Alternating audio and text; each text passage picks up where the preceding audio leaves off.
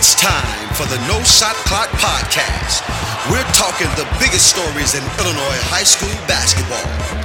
Hey, y'all. We play great defense. Right here, right now. We play with great offense. My teammates really stepped up. I'm just happy we got to win. Now, here are your hosts, Michael O'Brien of the Chicago Sun-Times and Joe Hendrickson of the City Suburban Boost Report. Hey everyone, and uh, welcome to episode one oh one. Uh, we passed the century mark last week, Mike, and uh, this has been a we got Mike back full basketball this this week finally. Well, He's, I don't know if I'm. You have half of me back now. My brain has been ruined. He might be on fumes yeah. for the podcast after the week of double duty of state football championships and Thanksgiving tournaments, but. Yeah, it's uh, one week is in the books, and we're going to talk about a whole bunch of different things from that week, and uh, including the questions from uh, some listeners. And and uh, Mike, looks like we're going to do that, and then we'll do our get back to our regular routine of our two takes. And we picked out some storylines from the Thanksgiving week, three developed developing storylines that occurred over the course of the Thanksgiving tournament play. And, and then we'll preview a little bit of uh, this coming week, which also includes the Chicago League Classic, which tips off Friday and Saturday in Chicago. So what do you think? You, you, you Can you grind through this one, Mike? Yeah, we're going to do it. I realize now that episode one oh one and then we'll have one oh two. We sound like high school classroom numbers now. It's, I don't like that. Anyway, um, let's hit this mailbag. Thanks to everybody who sent questions. We had got a good amount because I was I did not even like put the call out until earlier this morning. Um, so I, I appreciate everybody getting back to me quickly. Um, first up is Brandon Harrell, um, who I, I think he might be a rookie. Uh, says, why is Ever- Everett Stubblefield the third of Willowbrook constantly overlooked and doesn't receive as much attention as some of the other top players in the area? Um, first off, uh, Everett Stubblefield was on my top fifty players of the um, year in the preview, which there are some Division One players that did not crack that, some star freshmen and sophomores that did not. I've always been a pretty big, um, I've always been pretty impressed by Stubblefield whenever I've seen him. I know he also had a great football season for Willowbrook. I know we did seem to talk about him a little bit more the end of sophomore year because Willowbrook was pretty darn good. And then last year, you know, they weren't quite as good, so we didn't get as much of him. And I, I remember I texted Joe a couple, maybe a month ago, asking how Everett Stubblefield's summer went because I hadn't heard much about his recruiting. How, you know, how was it was that? it was it was up and down, you know, and he...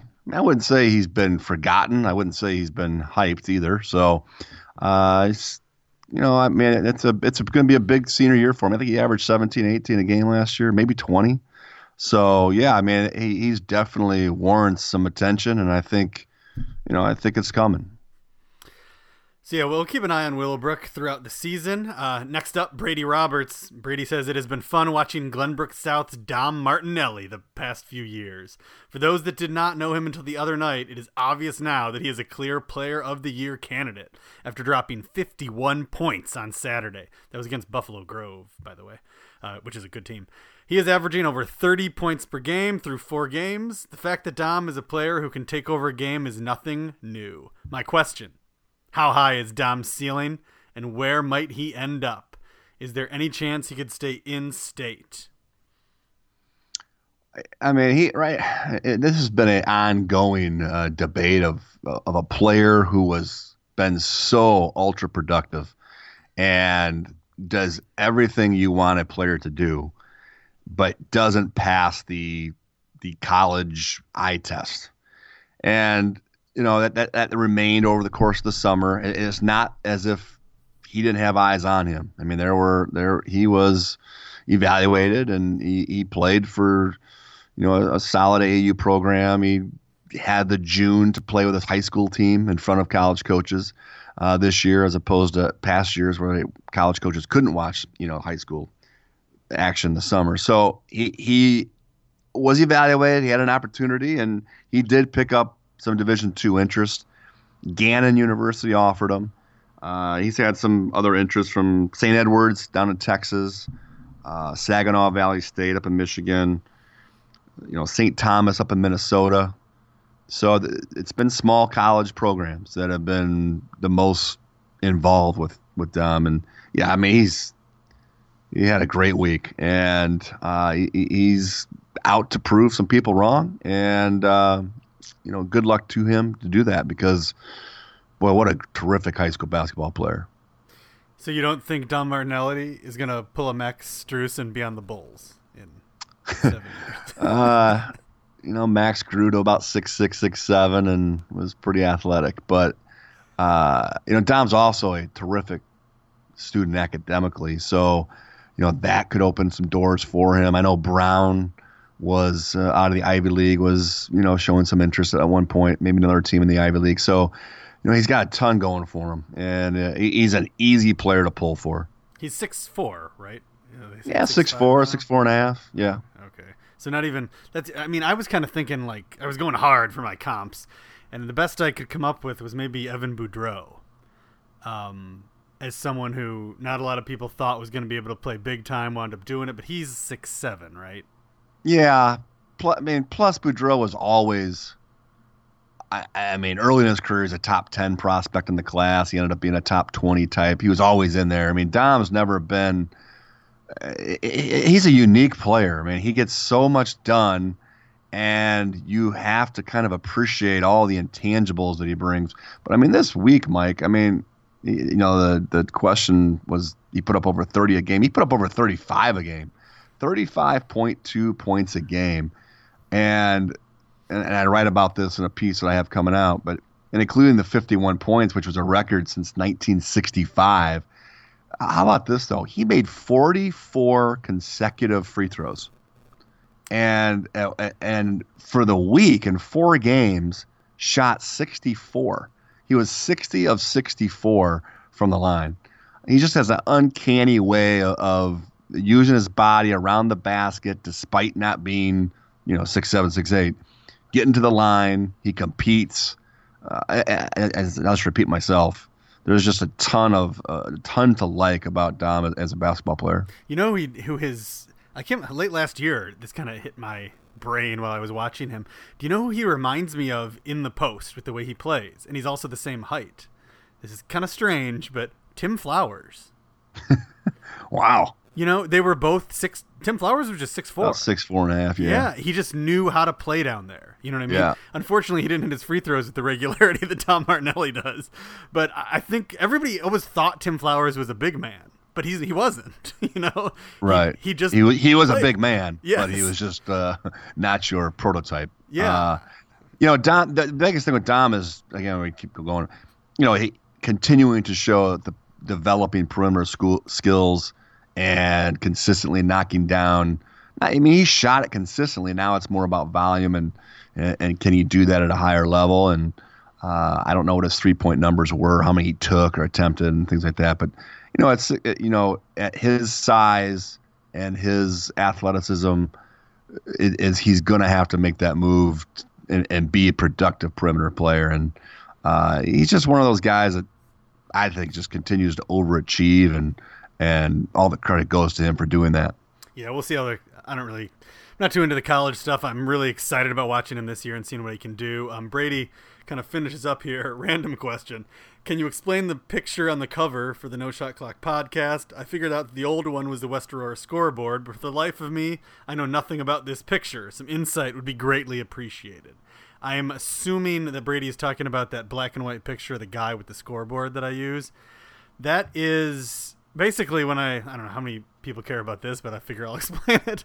Um, basically, when this podcast started, I didn't have any institutional support from the Sun-Times, and I don't know anything about Photoshop or doing that. I was just trying to find something with a scoreboard with a with or without a shot clock on it um, that would have something to do. And the Sun-Times has like a photo, a file photo system with a bunch of old photos and new photos and all the photos in there, and so I just kind of looked through there. That's where I found the West Aurora one. Then I found this one, um, and then later a couple years ago we got that graphic design, the the blue and red one, when the Sun-Times kind of got on board with the podcast. That doesn't look right in the main spot though. It just doesn't work. So I went back to that black and white guy, and yeah, that's that's it. I don't have any idea who he is. I don't have any idea where it is from. There's no information with the photo, so I know. I like that photo. Yeah, yeah, I do too. Yeah, so. And in fact, if we sh- if we were smart enough, we should have came up with this elaborate, creative story about the guy, and yeah. just completely fabricate it and be yeah. fictitious. But Th- that is uh, actually the man who decided there would never be a shot clock in Illinois yes. high school basketball. Yes. Um, next up, uh, Nick Dramala. Another rookie, I think, here. He says, how so, hey, how serious of a contender for player of the year is Dominic Martinelli? And how good can this Titans team be with him as the leader? It, it's definitely that's the latter part of that question. He he's he was obviously a big part last year. He averaged twenty-three points a game. But they graduated, I believe, four starters. So it's it's there's going to be a lot on Martinelli's shoulders this year, and for them to compete, obviously Evanston's a team to beat in that Central Suburban League South. Uh, he's going to have to carry a bigger, even a bigger load, which obviously is with thirty-five points a game through a week.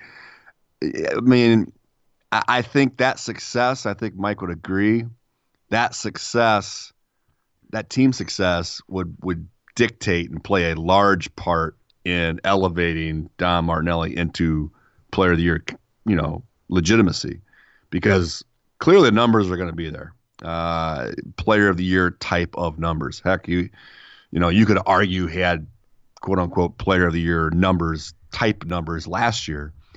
Uh, so, you know, a, a lot will hinge on Glenbrook South's, you know, run over the next three, four months. Yeah. It's going to be interesting. You know, it'll depend a little bit on how the other candidates do as well. And, you know, he needs, you know, looking at their schedule, and is there really going to be an opportunity? I mean, he's going to be at Wheeling. Notre Dame is there. Yeah, yeah. I mean, I mean, he again nitpicking every single potential way to, to climb himself into that. Yes, you have an unbelievable numbers and performance. You lead Glenbrook South to a Wheeling Hardwood Classic title. You carry Glenbrook South past Evanston, uh, and yeah, you're talking, yeah. You, you know, and you beat Evanston, and, and you're you're you're putting up thirty a night, or you know, I, I don't want to put certain characteristics or, or benchmarks that have to be met, but you know, the, you know those those guys that we talked about before, Adam Miller and D J Stewart, they just have such this A, high profile, but B, this platform, you know, uh, to play in high stakes games against the best teams and the best players. And that, that's not the, the be-all, end-all, but it, it goes a long way, obviously. And, and um, you know, Glenbrook South's just going to have to have pretty much a special season with Martinelli leading the way. And, I mean, I don't know if, what people really think our player of the year, like, thing is. We don't have any, like, set thing in mind before the season starts. We kind of just let things play out and see how it's going to go. I mean, we had no idea, you know, it was going to be Hinton. We had no idea Alonzo Verge was going to get it. I remember going back, I remember the year DeAndre Thomas won it. I mean, it. we kind of just, you got to see what happens. I mean, the year's going to have a, a crazy flow for sure. And if Martinelli's in that spot late February, then it's really going to start heating up.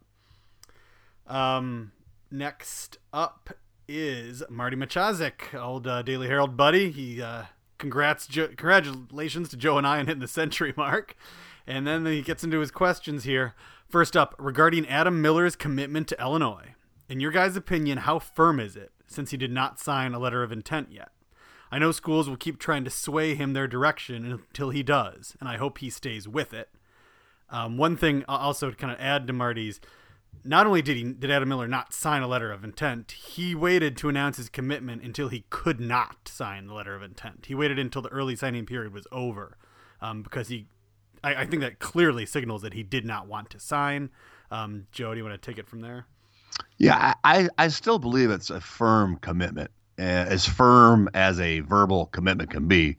You know, it is A, a little different when you have a ceremony with the pomp and circumstance that you have a day after the signing period. It's just a little bit odd. Um, but I, I know I, I went on a couple of champagne radio shows, and some were, you know, not freaking out, but, you know, just, you know, ha- being leery of it all. And I, and I get it. but I think it's firm. I I, I think I, I just think it's a situation, as I said on the on these radio shows, that all the power to the player here and the kid who didn't really need to sign. You know, Illinois is going to be there. Uh, they're not going anywhere. And I'm not, this isn't to say, oh, well, you can just leave Illinois at the altar then. No, I, I just mean in college basketball today, there is, everything is so fluid with how seasons shake out and how rosters are made up and who's staying and who's leaving on a college roster, and including coaching staffs. So if you have the potential to wait it out and kind of see, I don't, you know, I, I, I know people are going to be disagreeing with this with me, but I don't necessarily think that's so bad. You know, if it's, let's say, Duke, and they're in the situation of, okay, I'm not signing with Duke, I'm committing, and yeah, you know, then you're in a different situation. They they, they don't, they're not going to wait around for you. So, I mean, if D J Stewart told Duke, "Hey, I'm going to commit, hold off," that that's just that's not going to fly. It's not going to happen. It's not going to work, and it's not going to be there for him. So uh, it's just different circumstances for every single recruitment and, and player. And I don't necessarily think anything's wrong with what Adam Miller did, uh, but I also think it, it's pretty firm that he's going. I think a lot will depend on how this Illinois season shakes out, uh, what happens maybe with Ayo Dosunmu at the end of the year, whether he goes pro or not. So there's just some things that you know that, that will play into it. And then Marty's got a, a final question here. Who are some of the big school teams outside of the Chicago area to keep an eye on this year? Uh, that's something I usually address a bit in the twenty questions thing, but you know, four A, I had so much like Collinsville, you know. Is yeah, I mean, and that's that's Collinsville. Yeah. You know, if you look, that's a good question because it. I, I think it's pretty easy to say this year that we don't have the big power. We don't have the. You know, those Belleville Altoff teams with Jordan Goodwin. We don't have the Belleville West teams with E J Liddell. Uh, we don't have this pumped up Rockford team of Rockford East or Rockford Auburn that we've seen in the past. Uh, Rockford East, obviously, last year. You know, but there are, you know, Collinsville. Uh, the, the, Rayshawn Taylor is a terrific guard. He's going to S I U E, averaged twenty-one, twenty-two a game last year. Uh, they've got some, uh, Kadrian Jones, another big kid. They've got some players, and they're probably the best team down south. They play Simeon um, at the um, Bank of Fallon shootout, so that'll obviously be a big test for them. Uh, you know, Danville, I think, uh, with Tevin Smith and uh, Nathaniel Hoskins back, Robert Stroud's back. They got three key players back from that team last year. Uh, Rock Island's going to be pretty good. They just won their own tournament out, uh, over the in the Quad Cities last uh, week. Jordan Rice, a terrific little guard for them.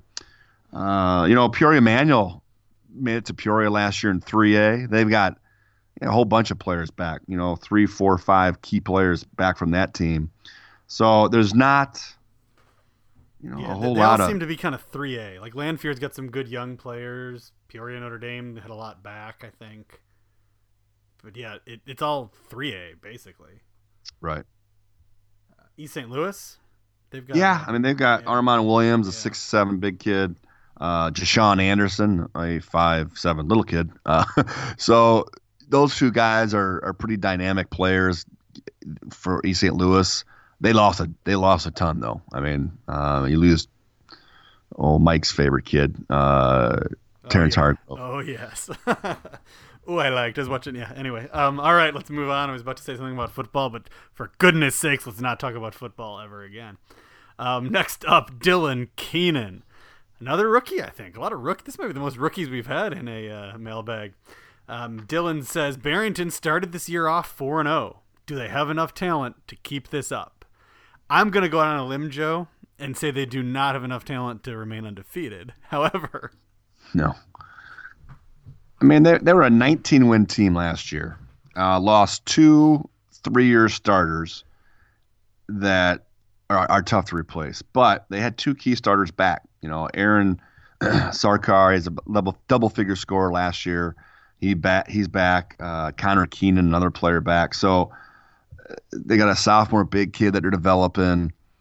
I, you know, I still don't think, you know, I – What would be interesting in that league, though, Mike, is that Fremd and Schaumburg, while still very good, and Schaumburg's off to a good, great start, they've come back to the pack a little bit. So it's yeah. going to allow, you know, a team like Barrington maybe to, to, to sneak up on some people. And I I don't know. I, I, I can't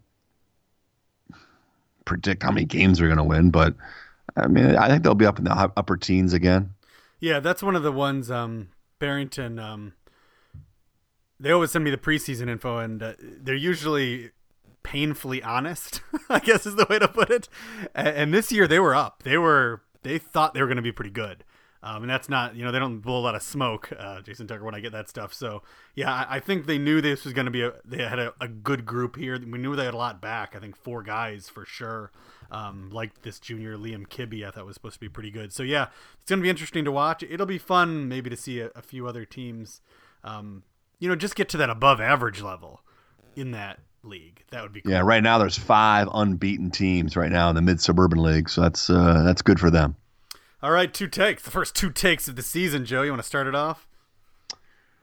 Yeah. Uh, it's my annual – usually I got to pipe Mike down a little bit after Thanksgiving. He's all revved up. And now you have to uh, uh, take down the Dom Martinelli fans. That's your only – But, no, I mean, it's my whole annual – just don't take too much stock into Thanksgiving. Uh, that week – I pointed this out a number of times.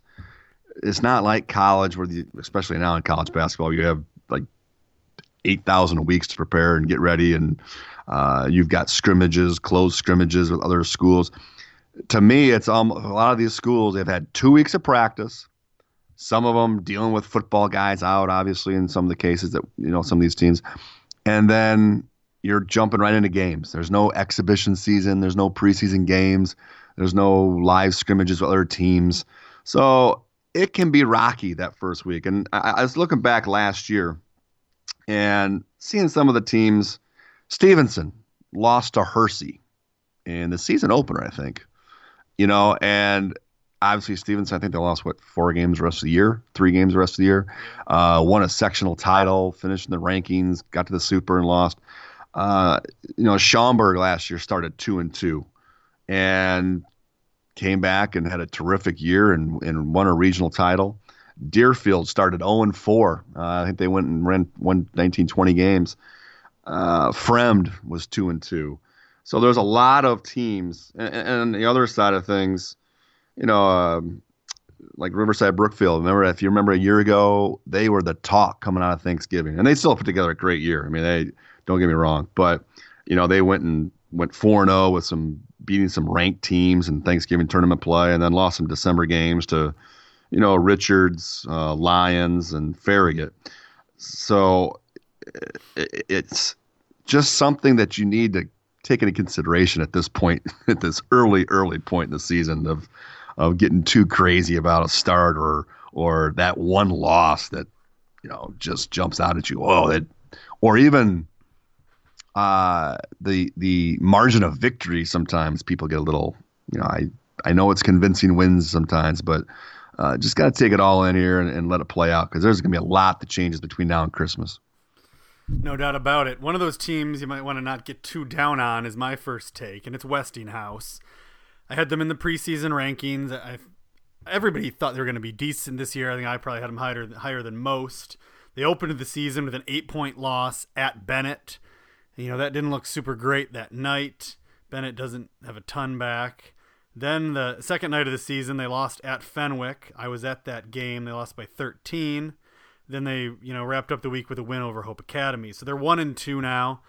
I would, um, I was talking to Ray Field, the Westinghouse coach, and I'm pretty sure no coach should ever schedule their first two games of the season to be at Benet and at Fenwick. That's just, that's no way to start the season. You know, a lot of these teams are playing horrible teams like Universal or whatever, but that's a little too far. I guess the schedule got changed around or something. Rafe Fields was saying that he didn't think the Bennett game was going to be at Bennett, at least. He thought it'd be at Fenwick, but Fenwick. But either way, uh, I watched the Fenwick game, and I was actually, you know, considering I'm someone who had Westinghouse ranked, I was impressed with them. I think they might wind up by the end of the year, maybe by Christmas, being even a little better than I expected them to be. I was really Devin Davis is who we thought he was. You know, he scored thirty-three in that game. There were times when he just couldn't be stopped. If anything, they kind of might need to be getting him the ball more. Um, they have a bunch of other guys back from last year, but a sophomore, you know, really caught my eye. His name's Martell Webb, six five, six six, the big man they need. He's he adds an awful lot to that team. Was battling foul trouble against Fenwick. I think that'll probably keep going most of the year. But what I liked about Westinghouse is, this isn't the Westinghouse teams of the last few years. This isn't Io's team or whatever. These kids are gritty. Um, they're a little bit more like the kind of the old Westinghouse teams, and they fight. They Fenwick should have pulled away in that game four or five times. You know, Bryce Hopkins scored forty-four, was just, you know, killing them right and left, but they would not go away. Every time you thought Fenwick was pulling away, Westinghouse would drag themselves back into the game, you know, and they they really showed me a lot. Do not give up on this team. I think they're going to really make maybe a little bit more noise than I thought this season. Yeah, I think Ryan Brown is an unheralded guy that kind of sets the tone uh, and some of the things you're talking about, that grit and toughness. Great defensive player, six one senior, averaged eleven twelve a game last year. And Martell Webb is an intriguing six six sophomore. So, yeah, uh, that dovetails into my – my next take, and that, that is Benet. Uh, you know, you mentioned not much back. Benet, there wasn't a player in that game that has ever started a varsity basketball game. So Colin Crothers, they're clearly their best player, is out with an injury till December. And, you know, I, I think we've talked about it, Mike, ad nauseum uh, about Benet, and just it, it, it is a, a a peculiar team that they just continually do what we're talking about them doing, which is win every single year, twenty-five games, twenty-six, twenty-seven, doesn't matter to who's back or who's not back or who's hurt or who's injured, or it, it's just, it's become pretty remarkable. And, and I, you know, I, I just think it comes down to what wins basketball games with, with Benet. And it's more so than, than their talent level and all that. It's just so many of their program's strongest attributes are so difficult to quantify. Uh, you know, I, I think it's a system that, that fits their personnel. Uh, there's discipline, there's defense, and there's a belief in, in whatever culture or style that, that Benet has built and what Gene Heidkamp has built there. Uh, Benet plays Benet, th- their players typically embrace what they do. Uh, so I, I just, and, and now in Bennett's case, there's just, there's so much to believe in that works because it's been proven. So I, I just, you know, I, there, there is a commitment and accountability in that program that resonates and leads to the success that we're talking about that o- overcomes you losing your best player, Colin Crothers, a four-year guy, six foot seven, six eight, big kid, potential double-double guy for them, and then go out and beat Westinghouse, and then go out and beat Fenwick, two ranked teams. So we're sitting here at three and zero. And again, it, it, they're they're back to playing defense better than they did last year, I think, and I think that's what'll make the make a difference. They make you work. Uh, they make you make extra passes, and they make you take tough percentage shots. So it's just a team that uh, kind of defies the odds in, in high level success. Yeah, boy, I liked what I saw. Um, Jacob Snell, he's a D one football player, a lineman. He's going to add a lot to this team. He's tough. He gets a lot done. But the real eye opener was senior Jack Prock. Oh, man, he is fun to watch play. He's got a, a just a great three-point shot, but he does kind of a little bit of everything. At one point, I looked down, and he was cruising in the first half to a possible triple-double with like fourteen points and five boards and like four steals. Uh, Jack Prock is going to be a Pontiac legend. Mark it down now. The crowd of Pontiac is going to love watching him play. I loved what I saw of Jack Prock. I'd never heard of him before. There's the Michael O'Brien yeah. Thanksgiving hyperbole. Oh, yeah. Coming Jack at Prock. Straight Jack at you. Prock is your man. Yes. I, I don't think he scored in the second half. But they won. He did lead him, I think, in two of the three games, though. Jack Prock can play. He's going to be the D two N A I A schools out there. You might want to get on uh, Jack Prock real quick. But what really kind of – okay, the weirdest part about Benet I, I don't know if you've ever seen this, Joe. I have not. The the roster for the Fenwick Thanksgiving Tournament uh, for Benet, there are twenty-two players on Bennett's team, and they're all seniors and juniors. Did, did was this like pre-cuts? What's going on here? I mean, you can't have twenty-two guys on the team, right? I mean, yeah, you can. You can have as many as you want as long as you got enough uniforms. I I uh, think I had a, a, a Benet was battling for the top most player roster one year with Batavia. They both had just this enormous amount of record-breaking number of players. I can't remember what year. If it was two years ago or three, anyway. Do they have that many jerseys? I mean, ah, yeah. Sure. Boy, out of Joliet did not have twenty-two jerseys when my brother was on the team, that's for sure. Whoever was on the end of the bench, I know my brother and Robbie Kaskoski, um, the coach's kid, I think only one of them could wear a jersey. The other one would just have to keep his warm-ups on the whole time. Yeah, then I asked, sure they had jerseys, or they just have all the extra warm-ups? Yeah, I don't Yeah, I don't know. But yeah, twenty-two guys. I don't know. We'll have to count at Pontiac. But, um, but yeah, Jack Brock, he was my guy. All right. Next up, um, this is not a very exciting take, I guess, but I think it's important and needs to be covered. Um, Bloom, the preseason number one, they went out and they played like the preseason number one. They beat Hillcrest, Lunderman without Marquise Irving, but the Marian Catholic game, uh, Joe was there too. It was, to me, notable because it, it's a kind of unquantifiable thing, and it's a little different to explain. But you know what a high school basketball preseason number one team looks like in the first two minutes of the game if they are that team. And Bloom was that one hundred percent. They've got – all the kids looked bigger and better. They had that swagger, that confidence. Uh, Dante Maddox Junior, oh my goodness. I was so shocked by the change in him uh, since March, just athletically and physically and, and in a lot of ways. He was really impressive. Christian Shoemade, if you read the, the site and pay attention, you know what he did. A- absolutely amazing triple-double. We knew he was going to add a lot to them. He's adding even more.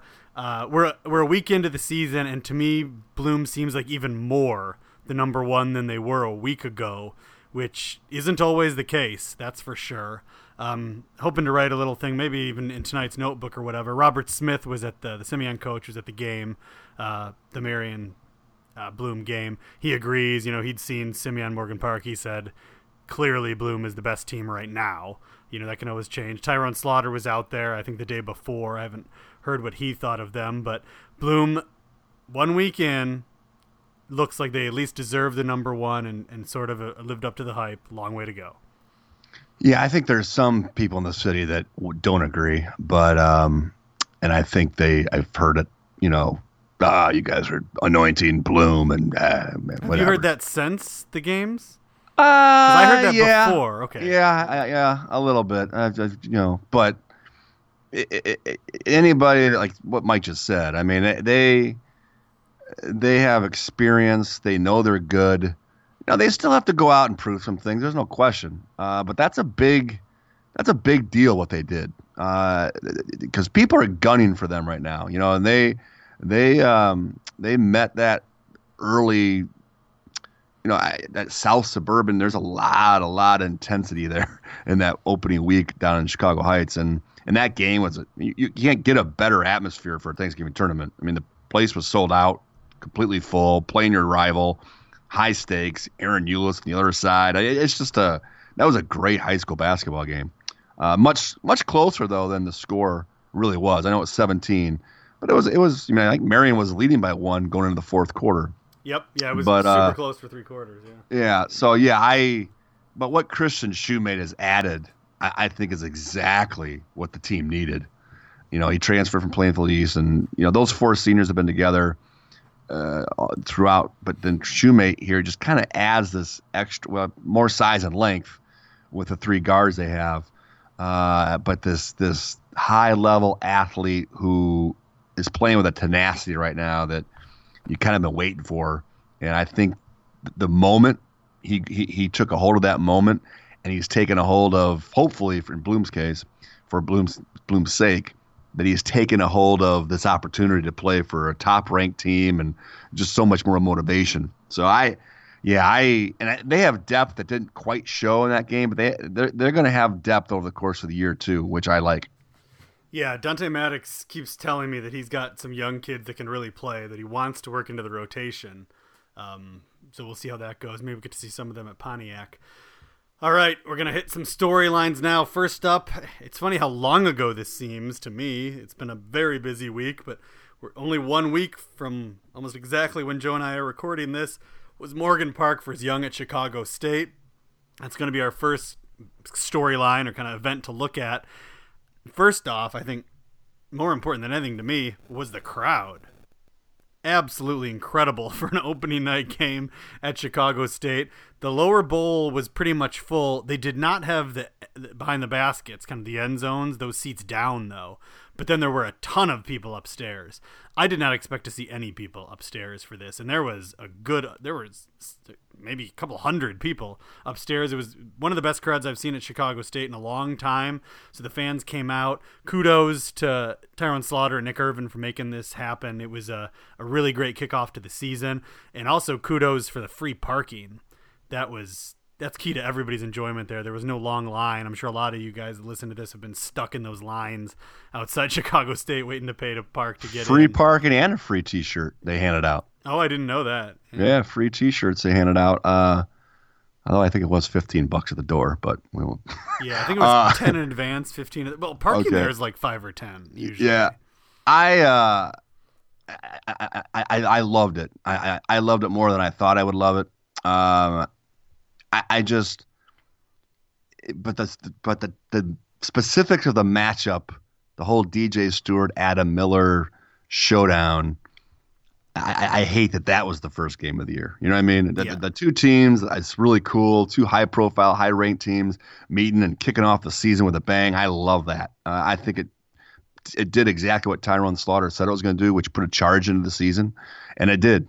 And people were talking about it. People were pretty pumped. It didn't feel like an opening night of basketball. I believe me, I've been doing this twenty some years. I've never felt that way on the first night of the high school basketball season. It's usually in some completely empty gym uh, on opening night, a Monday night. And that this was completely foreign to me. Yeah. And I, I, it was weird. I, I had a, like, you know, what you have at Christmas time, you know, and, but I, I, I, You know, maybe Adam Miller and D J Stewart will collide again in the public league playoffs, which I think would be cool. Oh, they, uh, they could also play in City of Palms. Oh, okay. Yeah, that was late. I which, didn't realize that after. Yeah, which wrote. Would also suck. Yeah. Um, so, Joe, you don't think the Sun-Times is going to send us down to Florida? They can, they can send me. So, yeah, I mean, uh, hats off to the to you know the two teams that went out because he played a. The other thing I was surprised, Mike, with that game was I completely expected it wasn't the cleanest game, but I expected it to be much just with all everybody amped up, the, the, the circumstances surrounding the game, the hype surrounding it. And then you throw in the fact it's the first time they're playing a game on the, in the season. I expected it to be really ugly, to be honest. And it, and it wasn't it wasn't uh, it was not the cleanest game, but it was much cleaner than I thought. Yeah, definitely. Gr- it was yeah excellent for a first week game, especially the first three quarters. There was also this weird thing where there was no high school three-point line. Um, there was just like the college one and then a, a women's one or something. Um, so that was strange and led to a lot of confusion all night. It wound up not being a huge issue because Adam Miller just wasn't hitting from outside. Otherwise, who knows what would have happened with that. Um I thought, it, I mean, well, I did. The last three minutes were a mess, and I thought everybody got tired in that fourth quarter. You know, first game, college court, things got a little, little ragged. But it opened with D J Stewart came out and total statement. He scored or assisted on Young's first nineteen points, finished with twenty-two points and eight rebounds. Was not able to come up with the win. Was driving the lane to try and give his team the win at the end. Didn't get the foul call. Uh, Earlier in the game, though, I think maybe early in the third, very early in the third quarter, he got hit in a just a collision. I'm not even sure who it was. It wasn't like anything intentional. But I was after the game, I was talking with him. The size of the cut on his lip. Oh my goodness! I don't think a lot of people. I don't think most people would have continued playing. It was almost an inch wide. Um, it was really bad. I'm not surprised they couldn't get it to stop bleeding. So to continue to go on with that, you know, he, he was a trooper. It was quite a performance. from D J Stewart, but it was, he was outdone by uh, Brandon West in nineteen points, eleven rebounds, kind of a complete coming out party for Weston, who sat out after transferring to Morgan Park last year. Yeah, you go Weston, Adam Miller, and Marcus Watson. That that's a pretty dynamic trio. And the Adam Miller we saw on the opening night was not the Adam Miller we'll see the rest of the season. I, it wouldn't shock me, Mike, if we sit here in March and we say that the worst game we saw Adam Miller play was opening night, because he just did not have a very good game at all. He didn't impact the game uh, in other ways aside from scoring either. So, but with that being said, Adam Miller playing uh, that poorly and Morgan Park beating Young, yeesh. I mean, I, that's uh, that's bad news for Class three A, because when Adam Miller gets going and you add that other, you know, and then some of these young guys, Darren Ames had a huge shot for them, a freshman guard. So I. Yeah, I. Um, they're both state title contenders in their respective classes, and we're going to be talking a whole lot about them over the next four months.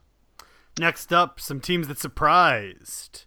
And oh, yeah, we got like yeah, that. we got six of them. Yes. We picked out six surprise teams. I guess we should kind of tell what constitutes a surprise. I mean, there's a lot of teams that did kind of pull off surprises, but this, you know, they were unranked. Uh, not a lot of people talking about them. And they also went out and picked up some decent wins along the way. And I think uh, the, the to be able to include Joliet West in this conversation, Mike, after the win total from a year ago, kind of has to feel good for you. Oh, it feels great. The amount of people that reached out to me this week about Joliet West's play, I, I, it was it's it's notable. I had coaches, media members, fans. Basically, I think anybody that uh, has my phone number or um, D Ms me regularly on Twitter wanted me to know just how good Joliet West looked. And, and more than that, kind of the atmosphere around the team and the way they played. I guess they were, you know, they were playing with joy. The crowds were big. You know, it was that kind of old Joliet suffocating defense, turnovers, and, you know, some fast break points. And, oh, my goodness, they've won four games. We won five last year. Yeah, that's a surprise yeah. because of that. Nuts, uh, yeah. They did have a lot of players back. There is some, exp- you know, experience. You know, I, nothing flowed last year with that team. It was just kind of a, I don't know, it was just a, a, a jagged season that ended a, with, with so, the five wins. Something but, was wrong. Jeremy Krieger is yeah. the new coach, and so far, so good. Yeah, and they, and they got a lot of players. I mean, they, they are, you know, Jameer Hill, the guard, Trent Howland, a big-bodied, you know, Jade Lee, the shooter. They they got some depth. I, I, it's going to be a – they got a real shot at being a twenty-win team. Yeah, I, I'm, I'm not surprised. I thought they'd get in the rankings at some point this year. I did not expect it to be this week, and it didn't have to be, but I, it was the margin of victories. You know, I know it's early, but a twenty-five point win over Lincoln Way East, even missing some players. That's a team that stylistically, you know, we've had some issues with. Joliet West has had some issues with. Bolingbrook, well documented the issues some of those great teams have had. And then a twenty point win against Brother Rice, which, yeah, they're down this year, but that's still Brother Rice, and they've got some players, and Bobby Fraser knows what he's doing. Right. So it, it was it was really encouraging. And all those games were at home, too, for Joliet West. So I'm not going to get too excited. I don't even need, need Joe's warning, but um, it, it was a very nice start for them. Uh, second one, Saint Rita. I think that's my biggest surprise, just by, you know, winning a pretty quality Thanksgiving tournament. You know, Riverside Brookfield's pretty good with, you know, R B and Kenwood and Oak Park and um, Morton. So, I mean, Saint Rita, and with the turnover they've had, you know, Gary DeCesar obviously is gone, uh, and Noshawn Russell is in as, as the coach. And they really, they rode two guys, uh, junior guard Christian Henry and, and big man Connor Servin, six eight senior big. You know, both of those guys were all tournaments and all tournament performers. And them coming out of their four and oh is – that's definitely my biggest surprise for the weekend. And another new coach, uh, Roshan Russell, former player there.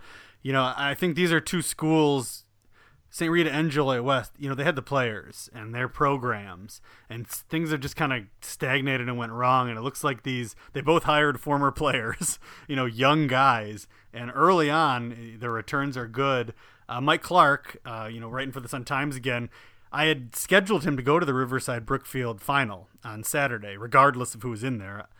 I don't think if I had three guesses, I would have guessed it was going to be Saint Rita against Martin.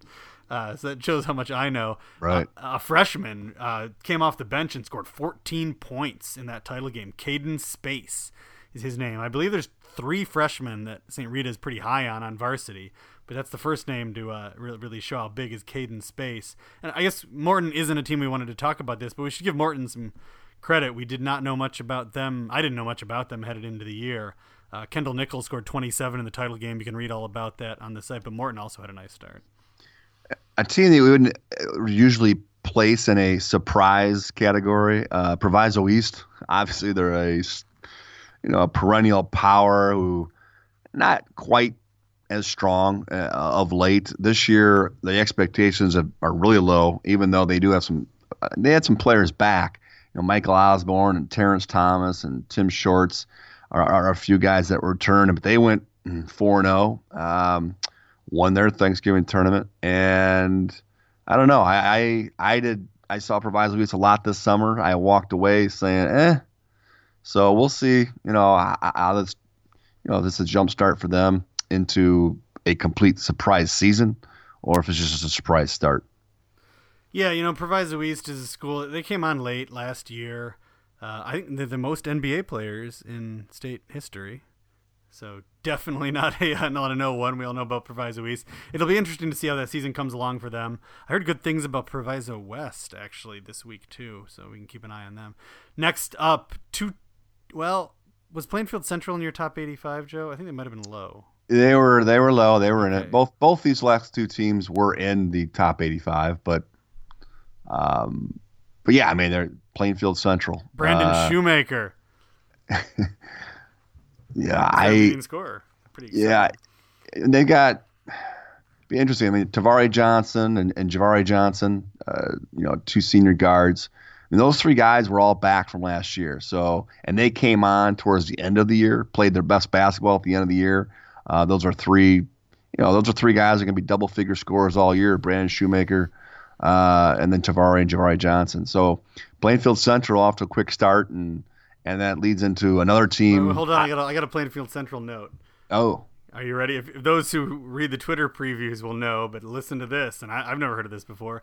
They have two sets of twins. Uh, and on Plainfield Central, Tavari and Javari Johnson, and Mackay and Malik Lunford. So, how about hmm. that? Also, has there ever been a good Plainfield Central team? Uh, yeah. Uh, that team. Uh, who was the guard? They went to a sectional final. Played it. I think they lost to West Aurora. Sectional final. Wow, I would not have guessed that. Maybe I might. Pushed it. I might be a semi. That seems bold to me. I was going to. Uh, uh, Ryan Sharp. Oh, I remember him. Yeah, yeah, yeah. Yeah, yeah guard. Um, but yeah, it's just, you know. This is a school without much. You know, they might have had a chance if Plainfield didn't build so many high schools right away. Yeah. That's um, there's there's four of them. Yeah, I'm looking right now. Now they've never even. No, never gone. They've won. Two regionals. what what was the last year though? Oh three oh four. Dave oh. Stevens. Yeah, there were twenty five and three. Um, God, that was that long ago. And the other one what? was in nineteen eighty six. So I mean, we're talking about no offense, but this is like bottom of the barrel, you know, teams. So this could be so much for Mike's positive uh, Thanksgiving talk. Yeah, I, I thought yeah, Dave Stevens bottom was... of the barrel. Dave Stevens was kind of building something there. I think he then he took a A D job somewhere else, um, and since then. But yeah, anyway, yeah, this is not a powerhouse by any means. So a four and oh start for Plainfield Central is a big deal. Anyway, staying in the same conference, another surprise. A lot of uh, Southwest Prairie talk. Oswego, Oswego off to a four and oh start. You know, Oswego East was talked about more. I ranked them higher. Uh, you know, they they're battling some injuries now. Oswego East. Uh, the Schultz kid has been hurt and won't be back for a little while. So, but Jack Cahoon is a, a sharp shooting guard. Connor McCann's a big body, six eight, six nine. Uh, but Kobe Adams, I did. I saw Oswego. I did see some time. At, ugh, I can't speak. I did spend some time at that tournament, and Kobe Adams jumped out. He's he's a senior guard who's could be one of the breakout players um, out, out in, in that Southwest Prairie Conference. So, you know, Naperville North is in that, Donovan Grove South, uh, West Aurora. So they, they, they went four and oh and, and uh, beat Naperville North in the final. Yeah, that, that's uh, I feel like, you know, Joe's an Oswego guy, and I'm always asking him how Oswego is, and he's always downplaying it to me. And then I go watch them, and I kind of like them. That's my general. Yeah, no, I, you know, Oswego East last year, obviously, you know, Ray J. Dennis and a lot of high expectations and ranking, and they did get to a sectional, and, you know, Oswego, uh, it, it, that, that league is going to be kind of fun to watch. Now, there's two divisions now. Uh, you know, and Oswego is going to be, I can't remember, I had him ranked fifty something, but, um, you know, Oswego East, Oswego, Plainfield Central, and Joliet West, I think, between the two divisions, I think those are the four teams that kind of stand out. We'll see where Romeoville fits in. West Aurora is off to a slow start. Uh, but it'll be a pretty wide open league. Yeah, I think uh, Destin Whitaker didn't play in one of those Romeoville losses. I meant to make a note of that, and I'm not sure why. But anyway, our other um, surprise is a team who, you know, this is a program that have been pretty solid for a long time. And I was just checking now, you know, I, I have a book where I take eighty teams to start the year to, to track their results. And Lions didn't make the cut this year, which might be the first time. They just hadn't been, just hadn't made the cut really recently. But here we go, three and oh, and the margin of victory for their wins were pretty impressive this week. Uh, going to be a factor in the West Suburban Silver probably. Another Nego, Grant, uh, six two senior. Uh, you know, he's double figure scorer last year, so uh, it, it they only had, you know, about two starters, about fifteen points per game, but back between those two starters. So it was, you know, it, it was a little difficult to kind of gauge just how good they would be this year. And the final storyline from Thanksgiving week, the South Suburbs are what we thought they would be so far. It's just a week, but if you look at Oak Lawn, who I shoved in the rankings there, that they, they lived up to it so far. Oak Forest had a nice start, even though their schedule was a bit iffy. Um, we saw what the Blooms and the Marions, and you had a team like Rich East played pretty well and it was two and two. The, the depth is there. The South Suburbs are going to be at Thornton. They're, they're great start. They knocked off Bolingbrook. Uh, the South Suburbs delivered in week one. And Thornton beating Bolingbrook the way they beat them, you know, uh, that, you know, that's eye opening. Also, some of the teams that we knew were good, I think could be better than I thought they'd be, you know, Bloom, more than looked the part, which, you know, they're number one, but you can't get any higher. But they did look the part and look like they could be that that team all year. Holman Flossmoor, to me, is a better team than, you know, I had them ranked, you had them ranked, but I think they could be even better uh, than I than I anticipated. So, uh, you know, I, I just think we have, I think we've even had some in the past, some people have even asked, hey, and it, especially me, why aren't you talking more about South Suburbs? And there's no reason not to talk about them this year because they it's loaded, and it's going to be a uh, you know, Hillcrest is another one to watch. Up and down, three A, four A in the South Suburbs is going to be pretty fun all winter long. Yeah, it's exciting. All right, that'll wrap up our uh, regular planned features. Let's take a look at the week ahead. As Joe and I talk now, I, oh yeah, as we speak, Young and Farragut are playing, so you can read about that on the website. You already will have, uh, if you listen to this now, tomorrow, Tuesday night, later tonight when you're listening to this, we, Lindblom is at Simeon. It's Simeon's season opener. I'm hoping to have a little Simeon preview for you on the website on Tuesday. You can check that out. And Lindblom is a team a lot of people are going to be watching this year. Big game t- on Tuesday is Morgan Park at Bogan, a test for Kankakee. Bloom is uh I get I'm sorry Kankakee is going to Bloom for that one, and then we got Nequa Valley Morton to uh, see if Morton can keep up the hot start. On Wednesday, Loyola is at Leo, and then the kind of the big one on Wednesday, Farragut at Orr. Little early test for both of those teams. We'll see what Orr has. And then Oak Forest, Rich East. Uh, Oak Forest is four and oh as we speak, but Rich East was off to a nice start, so it'll be interesting to see what goes on in that game. That's an early four thirty start at Rich East. They play early there. Thursday, we've got Curie at Lindblom. Big week for Lindblom. Simeon and Curie on tap. It's a new world for Lindblom. Yeah, that's a, that's a big week. And then I think I'm going to actually be at Hyde Park Corliss.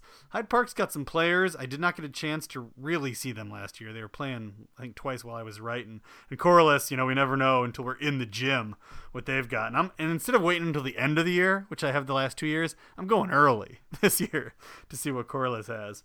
Friday, Niles North Deerfield. Kind of a fun showdown. Huntley, which I believe is four and oh as well, um, is at Cary Grove. Cary Grove did not make it through the week unscathed and fell out of the Super twenty-five. The always rough North Lawndale at Marshall. Then a showdown of two preseason ranked teams, Westinghouse at Lincoln Park. That is going to be a barn burner. That's at five. If you were on the north side, I would do whatever I could to be in that gym for Westinghouse at Lincoln Park at five. Then Hillcrest Oak Lawn.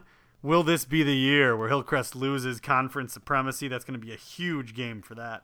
Tinley Park at Richards. We did not mention A J Casey and Tinley Park. I'm excited to get a look at them eventually. A J Casey put up some monster numbers to start this week.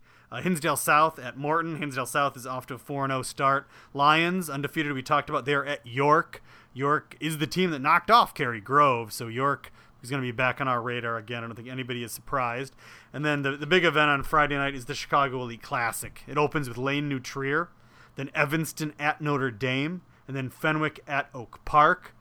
Uh, I'm going to slow down a second here. And, Joe, what do we think of Evanston at Notre Dame? Is it uh, – sorry, the Louis Lesmond Bowl. I, I, I that's the game I find most intriguing of the two days, and there's two ranked teams, two top ten teams with a little bit of drama, some little spice to it with the transfer of uh, Lesmond from Evanston to Notre Dame. So a lot of Division One talent. Uh, that's that's a great matchup. Yeah, it should be fun. I'm uh, fingers crossed I'm gonna get that thing in the newspaper. Uh, Saturday there also. Chicago Elite Classic, we'll get to that in a second, but there is another fun game. Stevenson is at Westinghouse. That's a north, uh, far north suburban team coming to the west side to play at Westinghouse. That's at six o'clock. That is a really fun game. I would kind of really like to be there, um, but I don't think I will. It'd just be cool to see Stevenson at, you know, in a public league gym. And, uh, you know, I, I, I love those types of matchups. Yeah. You know, when Holman Flossmoor came to Simeon, I believe, uh, that was cool. It's just, uh, and I, I'd like to see city teams go to the suburbs.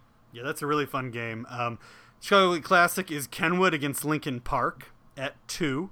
And then uh, Bloom, Simeon, Young, and Morgan Park all play out-of-state teams. The only one I bothered to write down was Morgan Park at, against Vashon, because I like watching the um, kid play. Uh, who's that Vashon kid? Last year, he's gone.